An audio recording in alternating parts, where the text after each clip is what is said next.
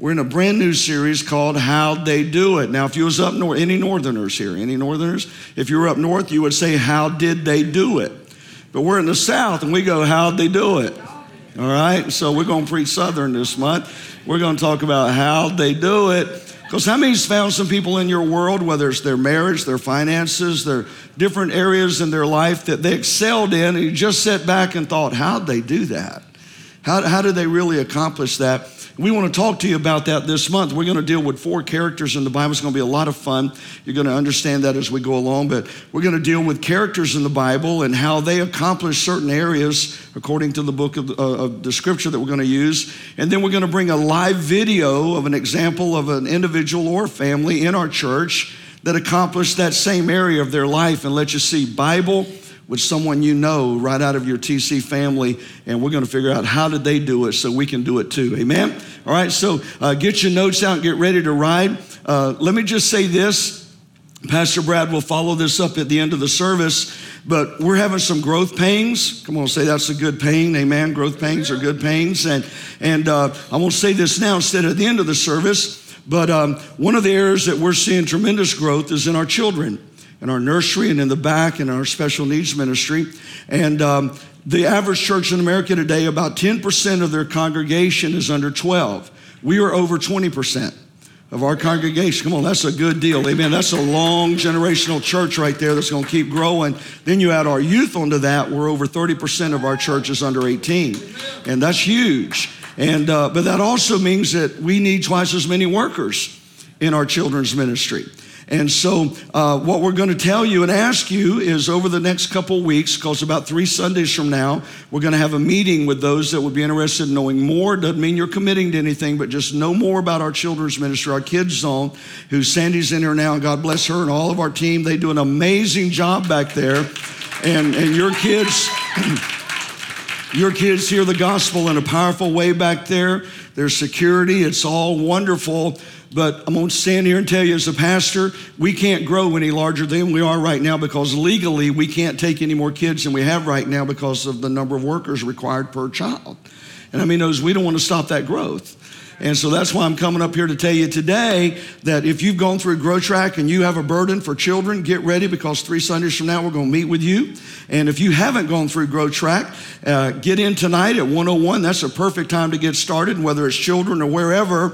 But uh, we have an amazing opportunity. We have special needs families right now that are just waiting for us to give them the yes that we've got another group of leaders ready for the 12 o'clock service, and we're going to open up 12 o'clock for special needs. We've got between 30 and 40 special needs kids coming right now every Sunday, and many more families, but not just special needs, but families are looking for a church for their children to hear the gospel in a safe and a great place. And we are that place. We just, we're growing in that area. And so we're coming to you today, not going, please, we're coming to tell you there's an opportunity you can serve and impact a child's life forever. One of the greatest joys I have as a pastor of this church is that when I stand up here and preach, many of the people on this stage, all the way through this congregation that are serving today under our ministry, used to be the children that used to come in and grab me around the knee at six, seven, eight years old. And today they're married. I married them, and now they've got children, and they're serving in this church as leaders in this ministry. There's no greater thrill than that, than impacting a child and watching them grow up to be great leaders in the kingdom of God. Amen? So be praying about that. Not up here pleading. They tell you don't do that. I'm not pleading. I'm just telling you there's some opportunities that are rising up that you don't have to go to a foreign country to impact the lives of children. You can do it right here in the city you live in. Amen. That's an awesome opportunity. So let's get ready. Let's go right into the series on how they do it. Get your notes out. Let's go right into our text today. Therefore, since we have been justified through faith, I want you to circle that word faith because that's the, the area that we want to deal with today on faith, we have peace with God through our Lord Jesus Christ, through whom we have gained access by faith, circle it again, into this grace in which we now stand. And we boast in the hope of the glory of God. Not only so, but we also glory in our sufferings because we know that suffering produces perseverance, and that will be next Sunday's message. Perseverance, character. Then we're going to deal with character and character hope. Look at what it says.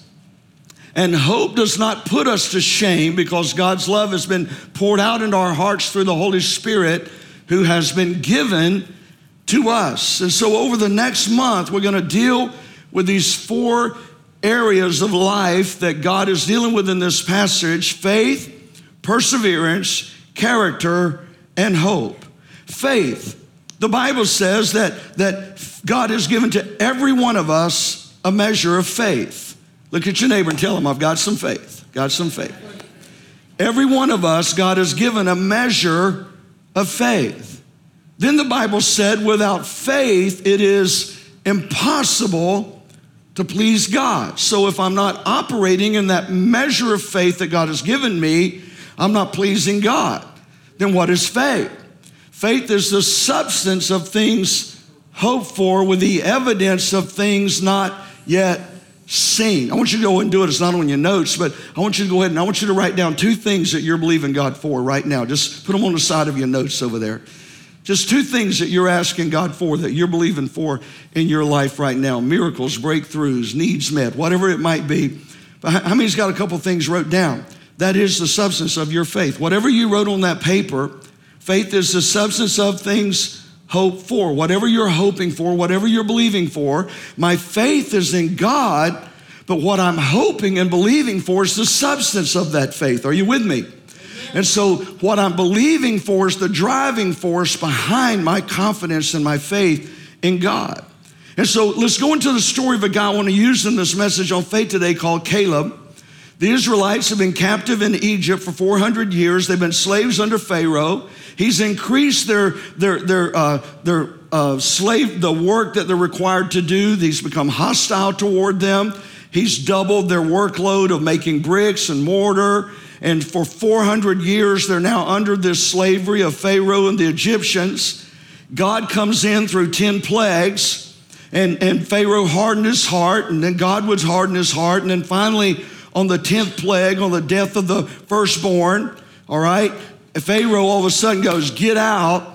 And he begs the Israelites to go. And so the Israelites flee Egypt. Three to six million Israelites now are leaving Egypt and they're headed to a land that God has promised them because when God told them, I'm going to take you out of Egypt, He said, I've got a land I want to take you into. I'm bringing you out of bondage and I'm taking you into a land called Canaan which is the promised land where milk and honey flows freely. And so the Israelites come out of Egypt and they cross this thing called the Red Sea that God brings them out of bondage. And now all of a sudden they're at this Red Sea the Bible says that Migdol's on one side, Baal-zephon's on the other, the king of the north's behind them, a Red Sea's in front of them, and they look back and the Egyptian army has changed their mind, and Pharaoh's saying, no, I don't want to let them go again, and so he's sending his army after the Israelites, and they're trapped in front of this sea, and God said, Moses, what's in your hand? And he says, a rod, a stick. God said, hold it over the water, and he did, and the Red Sea parted. That'll freak you out. And it just parts and all of a sudden they see the other side and they begin to walk through on dry ground. And, and Caleb was in that crowd. He was 40 years old then. And he's in that crowd and they go through on the other side and when the egyptians come in to pass through god shut the waters down and the sea come back together and they all drowned and the israelites went through on the other side safely now the red sea is very important the red sea is symbolic of mine and your salvation that the Red Sea is that point that God, what? He brought them out of their bondage and delivered them from their oppressor. So the Red Sea is symbolic of our salvation that when you got saved, God brought you out of your bondage and delivered you from your oppressor. Come on, can I get amen on that one in here today? All right? And so what God did was He said, now that you're on the other side, you're saved from your bondage, you're free from your oppressor, I've got a promised land waiting for you. And it was just a 40 day journey down the road called Canaan. And in that, God made some promises and they, they sent 10 spies out. Moses sent 10 spies out to spy out the land of Canaan. And so they took this 40 day journey. They stayed 40 days in Canaan, spying it out, checking it out, looking, observing to bring back a report to Moses. And when they came back to Moses, they had a report 12 spies. Amen. 10 of them brought back this report. They said, We have never seen a land more fertile than this, Moses. I mean, it's fertile soil. The land is amazing. They said, The harvest is unbelievable. The, the grapes are like, they're, they're so big in clusters that two men are carrying one cluster. I mean, it's like massive harvest there, Moses. It's amazing, but there's some issues that kind of bothered us, Moses, that there's giants there. The Anakims are there. They're massive in size and they're great in number and they said, The wall, the city's fortified. There's no way we can penetrate it. Forget it, Moses. Canaan is not a place that we can conquer. They brought back a negative report. But only two men of the group of the 12 spies brought back a positive report, and that's Caleb and Joshua. And here was Caleb's response Caleb silenced the people and said, We should go up and take possession of the land, for we can certainly do it.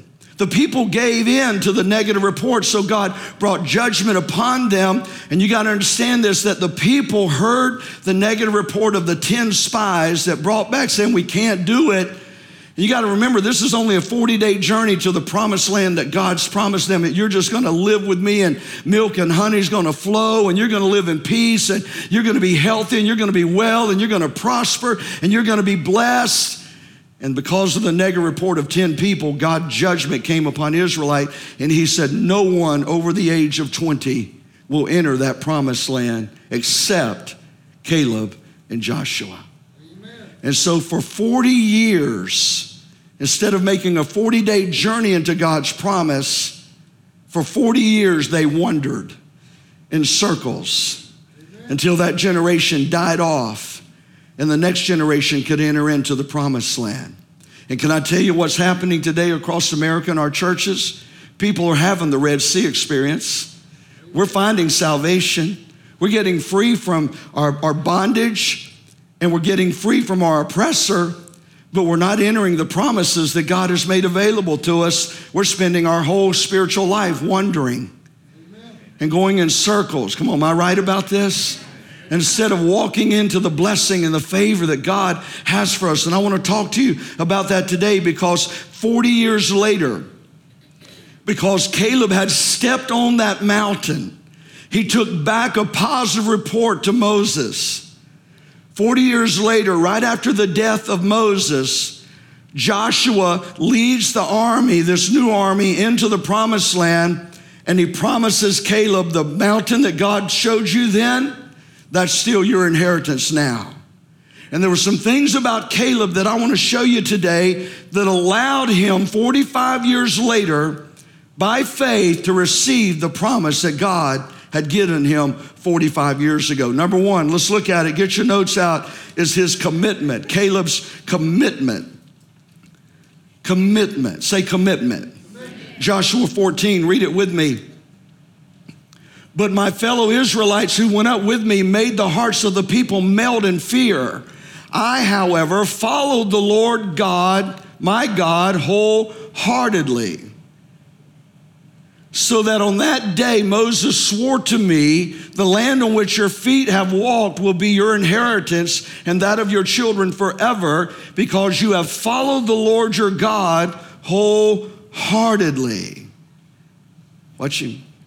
So Hebron, well, that's there you go. So Hebron has belonged to Caleb, son of Jephunneh, the Kenizzite, ever since, because he what? Followed the Lord, the God of Israel, wholeheartedly. Amazingly, this phrase that he followed the Lord God wholeheartedly appears in the Old Testament six times, and is a phrase that simply means this to close the gap that when Caleb made a commitment to God, that he followed the Lord wholeheartedly, meant that he removed everything in his life that would keep him from getting closer to Jesus. That he wholeheartedly committed himself to God. So anything in his life that was going to separate or divide or put a wedge between him and God, that's got to go. Because my commitment by faith is to God and to Him alone. His commitment was to stay close to God as he possibly could. His commitment was not to build a strong church. His commitment was not to be a great preacher. His commitment was not to be this awesome leader recognized by the world. His commitment was I'm removing everything in my life that can separate me from God and His presence, and I'm going to go after God with everything that's in my heart. And I want to tell you the first step to mine in your life to moving into a realm of faith is making that kind of commitment that we begin to identify and recognize those areas and those things in our life that are getting between us and God and get them out of the way so that we follow God wholeheartedly, that we are wholeheartedly giving ourselves to God. James 1 8 says, A double minded man is unstable in all of his ways that we either all in for God or God's not getting much from us at all. I love a story I read. 1964, the Nepalese fighters known as Gurkhas were asked if they would be willing to jump from airplanes into the combat zones of the Indonesians. The Gurkhas didn't clearly understand what was involved, but they bravely said that they would do it, only asking that the planes fly slowly over swampy areas and no higher than 100 feet. When they were told that their parachutes would not have time to open at 100 feet, the Gurkha soldiers replied, Oh, you never mentioned parachutes. They thought they were just jumping out of a plane. They, they thought they just jumped, so they said to at least get us below 100 feet and get us on some swamp where we're hitting some water. But they had that level of commitment. Can I tell you that's what God's asking from you and I today? Is are you willing to jump out of the plane without a parachute and trust me? Amen. And Caleb had that kind of faith, that type of commitment. Number two, he had a confidence because when you move into that level of commitment to God, it creates this confidence that you have in God's promises and in God's word. And Joshua 14, read it with me. And now, this is Caleb talking. Behold, the Lord has kept me alive, as he said, these 45 years, ever since the Lord spoke this word to Moses while Israel wandered in the wilderness. And now here I am this day, 85 years old. Watch him. As yet I am as strong this day as on the day that Moses sent me. Just as my strength was then, so now is my strength for war both for going out and for coming in. Here he goes. Now, therefore, give me this mountain of which the Lord spoke in that day. For you heard in that day how the Anakim were there, and the cities were great and fortified. It may be that the Lord will be with me, and I shall be able to drive them out as the Lord has said. Amen. This is Caleb. He's 85 years old now. He's not 40, he's 85. 45 years have gone by. How many will testify with me that things change in 45 years? Come on now. Stuff drops. You know what I'm talking about? Just it used to be all up here and look here. Now it just hangs around here for some reason. You know what I mean? It's just drops. Gravity works over 45 years. And, and Caleb is here now and he's going, you know what? I'm not the same young guy I was 45 years ago, but you know what? I've got the confidence that I can do anything today that I could have done then because I am wholly follow the Lord my God. I've made a commitment to him that nothing will come between he and I. And that promise that he made me 45 years ago, I'm still expecting it to take place today. And he could have easily accepted a little grassland over here, another place. And Caleb said, I don't want another place. I want that mountain that God promised me 45 years ago. I have confidence, though the Anakims are there, though the giants are still there. That's a fortified city, but I see the harvest that's in in there. I see the inheritance that's available to me, and I'm settling for nothing less. I want my mountain. Give me my mountain. I've got confidence that I can go take it and I'll drive those giants out. And can I tell you, when you come to that level of commitment with God, that you remove those things between you and Him that's keeping you into a place of doubt and fear and unbelief, and you get rid of those things, and all of a sudden you move into that commitment level of wholly following the Lord your God, all of a sudden there's a confidence level that comes with that, that greater is He that's within me than He that's in the world. I can still do all things through Christ that strengthens me. No weapon formed against against me will prosper. That all of a sudden I get a, a whole new fresh vision and zeal that those promises that God made. How many's got some promises in your life that have yet to be fulfilled that God gave you? Come on, anybody? I mean, God gave you a word, God gave you a promise, God gave you a guarantee on something. You haven't seen it happen yet. I want to tell you, when you come into that level of commitment and faith, all of a sudden a confidence arises back inside of you that says, Go pick that dream back up. Go pick that promise back up. Go pick that word that God gave you back up because God still plans on fulfilling it in your life. You just got to be willing to go drive out a few giants because God's word still wants to work in your life. You see, faith is not positive thinking, though we need to think positive. Because as a man thinketh, so is he. But faith isn't just thinking positive, faith is acting on the word. Faith isn't optimism. But faith is simply acting out, acting out, acting out what God has already told you. Faith is when I begin to walk it out, put it into practice. Faith without works is dead. God wants you to begin to walk out that promise, walk it out. Go watch God fulfill it in your life. Caleb has seen the promises, and now over 40 years, the, the burden of possessing that land has driven him. Think about it. Almost 45 years, he's been driven with God gave me a promise. God gave me a promise. I hadn't seen it yet, but God gave me a promise. I'm going to get my promise. He's carried that zeal within him, and now that day's come because he kept his confidence in the Word of God. Amen. Deuteronomy, read it with me. And the Lord heard the sound of your words talking about the unbelievers, the, the negative reporters, and he was angry. And he took an oath, saying, Surely not one of these men of this generation shall see the good land of which I swore to give to your fathers, except, except Caleb, the son of Jephunneh. Watch him. He shall see it, and to him and his children I'm giving the land on which he walked because he wholly followed the Lord. Amen. The confidence that you have when you totally make that commitment to God. And all of a sudden, that confidence comes into your life. I've been standing by the bed daily of my second father in my life, my godfather. He's in hospice care in West Florida right now. Could go, as I'm preaching today, he could go to heaven. He's been an amazing mentor, man of God in my life. C.H. Norton. And he, he grew up poor and he worked hard and he trusted God and he became a very, very successful man in life and in society. But I was talking to his son the other day as we were there and he was in a nursing home before he went to hospice. And you know what was amazing about the nursing home was here a man that society would look at as massively successful. And next to him was a man on Medicaid. Because at that point in your life, it didn't matter. At that point in your life, it doesn't help you.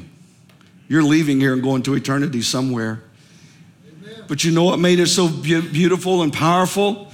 That 24 7, you can go there right now without me talking to anybody on the phone. There's children and grandchildren and great grandchildren around his bed. And they're praying and they're singing songs about Jesus in heaven. Because he didn't, he's not leaving a memory and he's not leaving a bank account, he's leaving a legacy that's going to take a family and another generation to another generation of this kind of faith and hope in God. That God's the God that brought you here and He's the God that's going to take you home. But in the midst of that journey, He wants you to commit and get close to Him. And then in that, He's going to bring confidence that's going to allow you to believe Him for the impossible. Amen. And when you come into that step, it leads you to number three. Let, let me go back to this, this thing of confidence because there's a powerful story the story of George Mueller. And George Mueller was on this, uh, this ship, this, this ship that was going to uh, Canada, and he was scheduled to be a speaker there on this, uh, in this big event. He's a great preacher, George Mueller. And all of a sudden, this fog hit and this fog hid and, and, and the, the captain of the ship couldn't see and so we had to stop the ship and, and all of a sudden george mueller walked into the, the deck up there and he tapped and the captain turned around and saw george mueller and george mueller said man you got to do something because i've got to be at quebec saturday. And the captain said that ain't going to happen man. We can't move this ship. And the captain said don't you see? Can't you see the, the thick fog? And george mueller said i don't see fog but i see the god who has guided and watched over my life from the day that i met him And George Mueller said, Let's go down underneath the deck and let's pray. The captain said, Oh man, I got this religious nut with me now. And he walked down with George Mueller, George Mueller knelt down and began to pray. And he prayed this prayer. He said, Father, I believe with all of my heart that you have called me and you have designated and designed me to speak to people about your grace and your love Saturday in Quebec. And I'm asking you, according to your will, to remove this fog within the next five minutes. And the captain of the ship was amazed and he knelt down to pray. And George Mueller picked him up and said, No need for you to bother, sir. I've already prayed and God has answered my prayer. Amen. Not knowing when they walked up back on top of the deck, the fog was gone. And George Mueller wound up in Quebec to preach the gospel. Can I tell you, God bring that kind of confidence back into our hearts. That you've declared it, start walking it out. I don't need 20 more people to declare it with me. God's already given me the promise. Come on, y'all with me today, church? Number three, let's hurry here. Caleb's courage. Caleb's courage. He had commitment, he had confidence, but he had courage. And Caleb had to have courage enough by faith to overcome three different things to receive his promise in God. Number one, he had to overcome giants. He had to overcome the giants. And Numbers 13, you see it there in your scriptures, in your notes. And they gave the children of Israel a bad report of the land which they had spied out, saying, The land through which we have gone as spies is a land that devours its inhabitants, and all the people who we saw in it are men of great stature. There we saw giants. And I want to tell you today, every one of us in this building have giants in our life. Every one of us in this building are fighting giants. We're fighting giants of doubt. We're fighting giants of unbelief, giants of addictions, di- giants of hurts, wounds, fears, failures, guilt, giants of financial stress, giants of health issues. All of us have giants that come. And, and what's a giant? Anything that makes you feel inferior to win this battle by yourself. And that's what the enemy wants to do is to bring these giants into our life but Caleb had to overcome that giant because you see, by yourself, you cannot handle it. But in Christ, we are more than conquerors in Him. And I want to tell you today if you're going to walk this journey of faith, you're going to have to knock down some giants. You're going to have to stand strong in this journey and not let the image of a giant, because the enemy will have a giant in front of you every day, telling you why you can't how you can't. You got to say no to that, no to that giant. No, no, no. Greater is He that's within me. You're going down, man. You're going down. That sickness going down. That opposite going down. That lie's going down. That memory's going down. You're going down. I'm going to receive my promise in Jesus' name. You got to overcome some giants. And then there were grasshoppers. Isn't amazing? We've gone from giants to grasshoppers. Because giants is what we see in our enemy. Grasshoppers is what we see in ourselves. And grasshoppers will keep you out of your promise more than giants will. Oh, some of y'all need to get that. I said, how you see yourself will keep you out of your promise more than how others see you. That is a good word. That's worth coming to church for right there. Look, look at it in scripture. I want you to see this, man. This is powerful. And we were like grasshoppers in our sight. But it doesn't end there. And so, because we were grasshoppers in our sight, we were in their sight. Everybody, look at me right now. How you see yourself is how your enemy sees you. If you see yourself committed, confident, courageous, that's how the enemy sees you. You see yourself intimidated, defeated, quit, giving up, stopping. That's what the enemy sees. Amen. How you see yourself is exactly how your enemy's seeing you. Everybody, look at me one more time. Too many of you are giving the enemy too much information and too much ammunition. Every time you say, I quit, you think he don't hear that? Everybody, I want you to look at me, man. Some of you got to get this. I'm going to help some of you save some money on counseling and therapy right now. Listen to me. Only God's sovereign, only God's omnipresent, and only God's all knowing. Satan's none of the above. He don't know anything you don't tell him. He don't know your thoughts. He's not God. Only God knows your thoughts. It's what comes out of your mouth that gives ammunition to the enemy. So when you say, I'm done, oh, I'm getting on that one. Oh, I quit. Oh, I'm going to help him with that. I'm through. I don't believe. I doubt.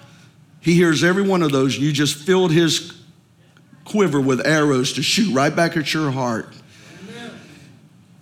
You got to keep your eyes on the giants and off the grasshoppers because grasshoppers will keep you out of your promise more than giants will. Good preaching, preacher. Thank you. Appreciate the applause. Number three, and I've got to close real quick, is time. How many besides me just hates waiting for anything? I mean, I just, that's why you don't hear me preach on patience around here because I don't have any. And, and I don't want to go through the test to get it. But I just like God to do it when I ask and how I ask, and we're cool. And I've just found out along this journey, he just don't usually operate that way. It's usually the opposite. How many's found out God always comes like right on that last second time? Come on. Come on. He does that on purpose, by the way. Because if he showed up when we called him, we wouldn't learn nothing. So he just lets us walk it out, but he doesn't leave us. The teacher's always in the room while you're taking your test. Teacher never leaves the room. God never leaves the room of your life when he has you in a test. He's always there, just a hand away. Time. Caleb had to overcome time and faith because God gave him his promise when he was 40, but he didn't get his mountain until he was 85. And I want to challenge some of you today is don't quit in the midst of time. Don't stop in the midst of time. By faith, I'm going to walk this journey. By faith, I'm staying committed. By faith, I'm staying confident. By faith, I'm going to stay full of courage because I know that God is bigger than my giants. I see myself as God sees me more than a conqueror. And no matter how much time it takes, I'm holding on to His word until I get my promise. Amen. We have a true story. Watch it with us, one of our own. What's your story?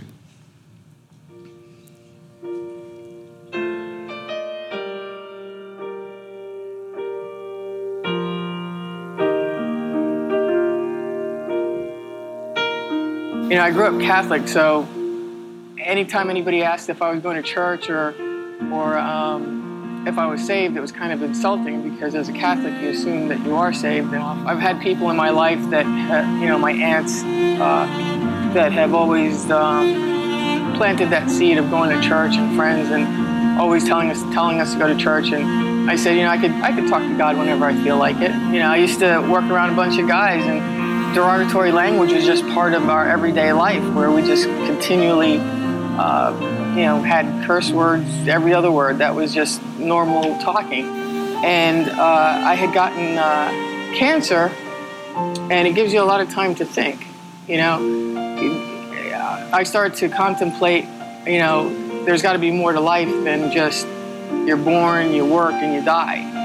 And I think that started the ball rolling, but I was afraid to go to church. He had asked me the question one day, Do you think you're going to go to heaven? And I'm like, Yeah, you know, I, I, I'm a good person. I do the right, you know, right stuff. I help people out whenever I can, and I make sure I, you know, I try to do things. The change of feeling so dark and alone, even though you didn't feel like it, you're going through life and you're having fun and you're doing things, but there's still that heaviness or darkness in your in your soul. And when I when I got saved, that I mean, I felt like the brightest light was going through my body. I mean, I was smiling from ear to ear, and I could feel the difference of uh, of just being lift, the heaviness lifted, and not even just remember looking up and saying, "Okay, I get it. I'm supposed to be here."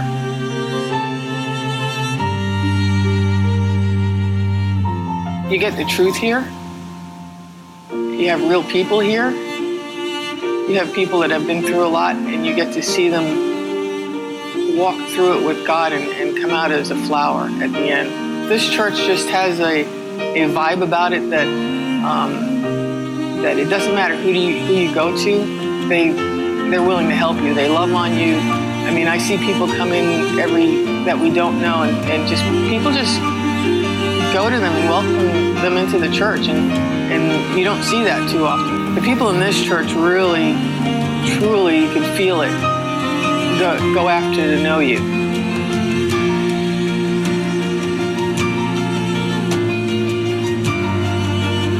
That you're going to leave, you know, smiling. You're not going to leave the way you came in.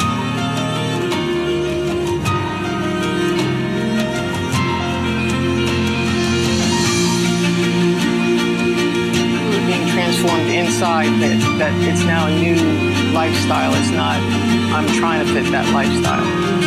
And uh, I wouldn't change it for the world. I'm Debbie Beckford, and I've been transformed.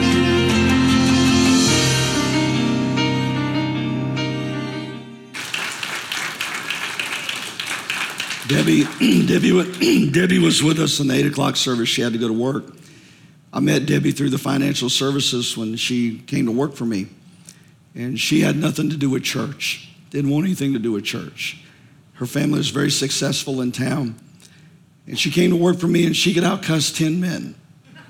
I'm not kidding you. Girl could cuss. Because she said she was around them, and that she did, boy. She, she had words I'd never heard before. I think she made them up.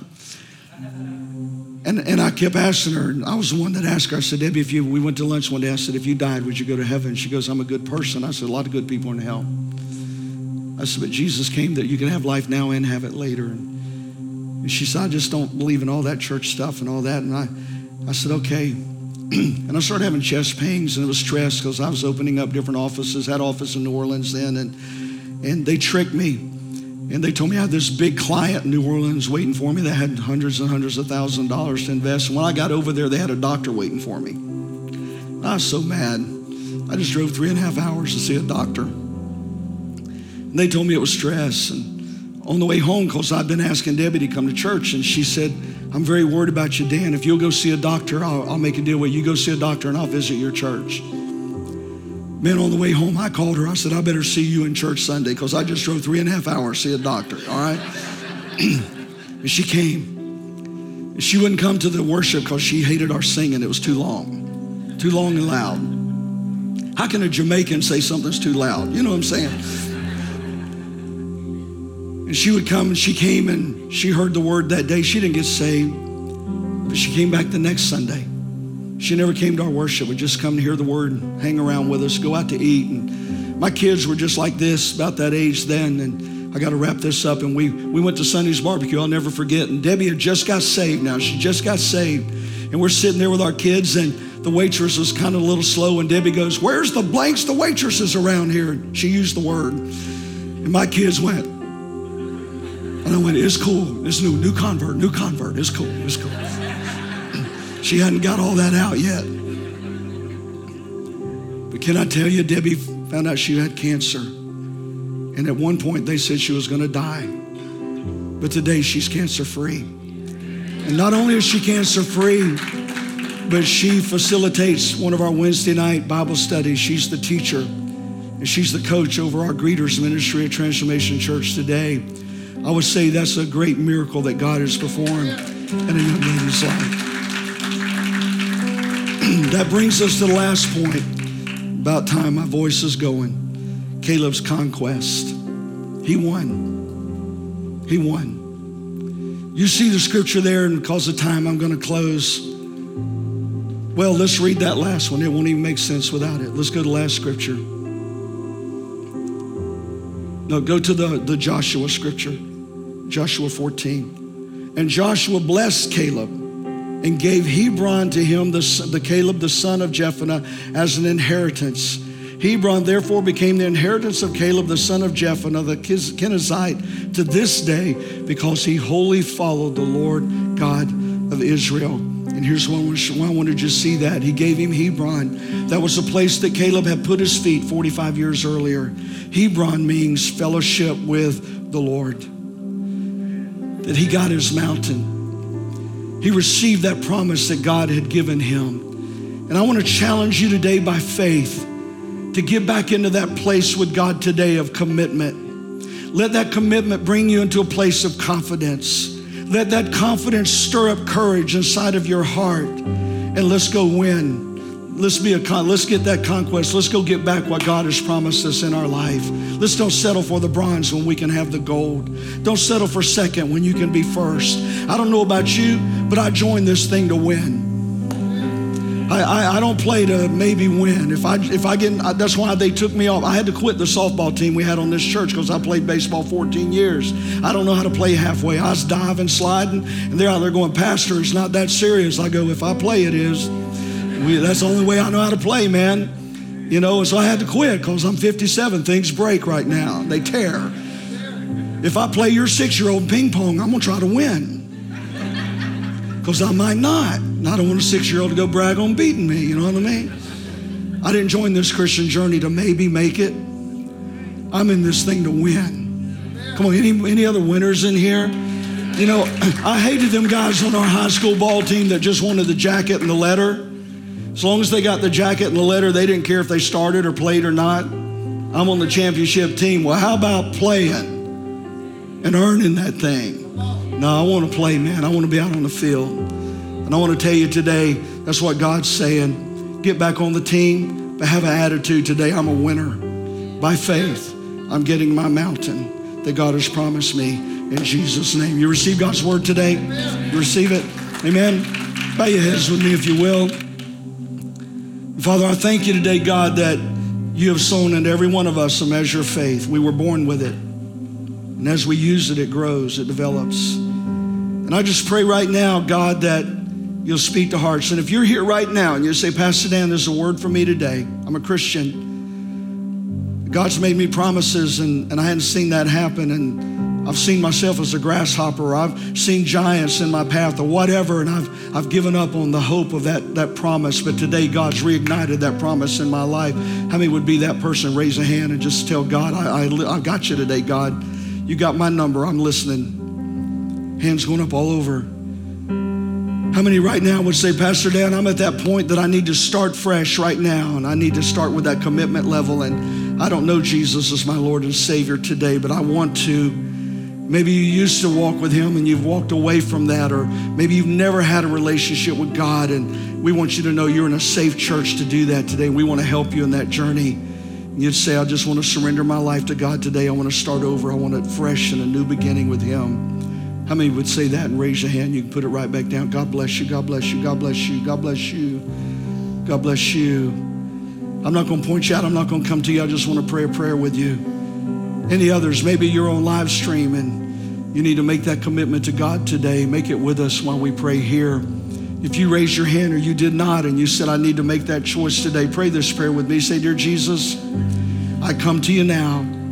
You said in your word, if I would come to you, confess with my mouth that you are Lord, believe in my heart that you raised from the dead, I can be saved. So right now, I come to you. I confess with my mouth that you are Lord.